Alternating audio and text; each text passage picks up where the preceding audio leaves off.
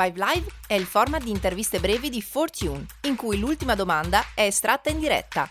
Startup, innovazione, creatività. 5 minuti con i protagonisti del cambiamento. Ai microfoni di Fortune per Startup Italia c'è Ernesto Ciorra, Enel.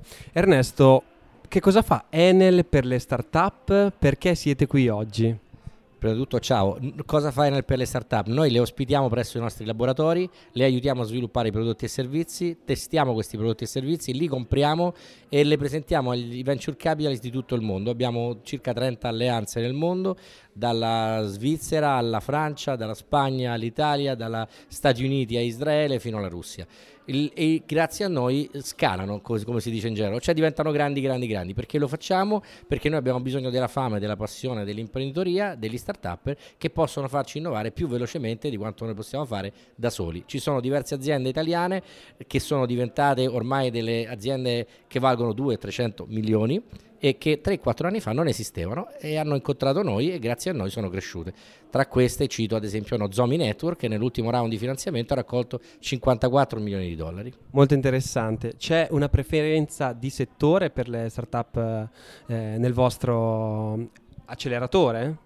Non abbiamo uno specifico acceleratore, noi facciamo progetti direttamente con startup che non sono in early stage, ma hanno un prodotto o un servizio che può essere testato con proof of concept e, e mettiamo le nostre persone, cioè le persone esperte di tecnologia e di business, a lavorare con loro e l'obiettivo appunto come dicevo è farle crescere. Rispetto al settore è tutto ciò che può essere utile a noi. Noi abbiamo anche un sito che si chiama www.openinnovability.com nel quale lanciamo delle challenge precise cioè delle sfide tecnologiche e quando gli start ci propongono delle soluzioni li chiamiamo a lavorare con noi oltre a dare soldi upfront a chi vince quella sfida specifica. Però l'obiettivo non è fare come fanno alcuni l'evento, il pitch e dare 10.000 euro a uno perché questo secondo me non serve a nulla. L'obiettivo è trovare prodotti e servizi che servono a noi e che possono essere da noi comprati in tutto il mondo, per cui abbiamo oltre 50 start-up che abbiamo portato in più di 5 paesi, cioè sono diventate per noi business eh, e vengono utilizzate in tutte le geografie dove è Enel, che ricordo è in oltre 40 paesi.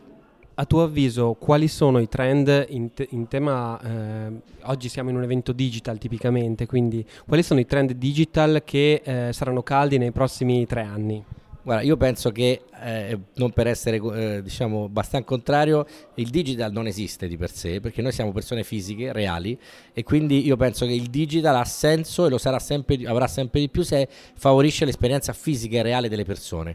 Tutto ciò che ti consente di vivere delle emozioni, di vivere eh, delle passioni, di vivere dei sogni e di coronare dei desideri, questo sarà il trend, perché è lo stesso trend da quando esiste l'uomo. La digitalizzazione è solo uno strumento per accelerare questo, per facilitare questo, ma se io non ho possi- la possibilità di realizzare, cioè di vedere reale un qualcosa, ti faccio l'esempio, Facebook perché ha sfondato e perché Second Life non ha sfondato, perché in Second Life tu avevi Minnie, Topolino, Pippo e non riuscivi mai a incontrare reali persone, e invece la gente vuole incontrare reali persone, vuole vivere esperienze vere, fisiche e questo trend che ha intercettato Facebook è proprio quello del digital, unire la digitalizzazione con l'esperienza reale delle persone. Quindi per me il trend è mettere al centro i sogni, i desideri e le passioni delle persone.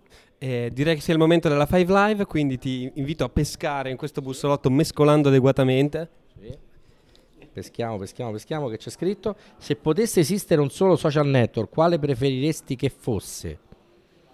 Eh, quello delle persone che cercano di migliorare il mondo. Grazie mille. Grazie a voi.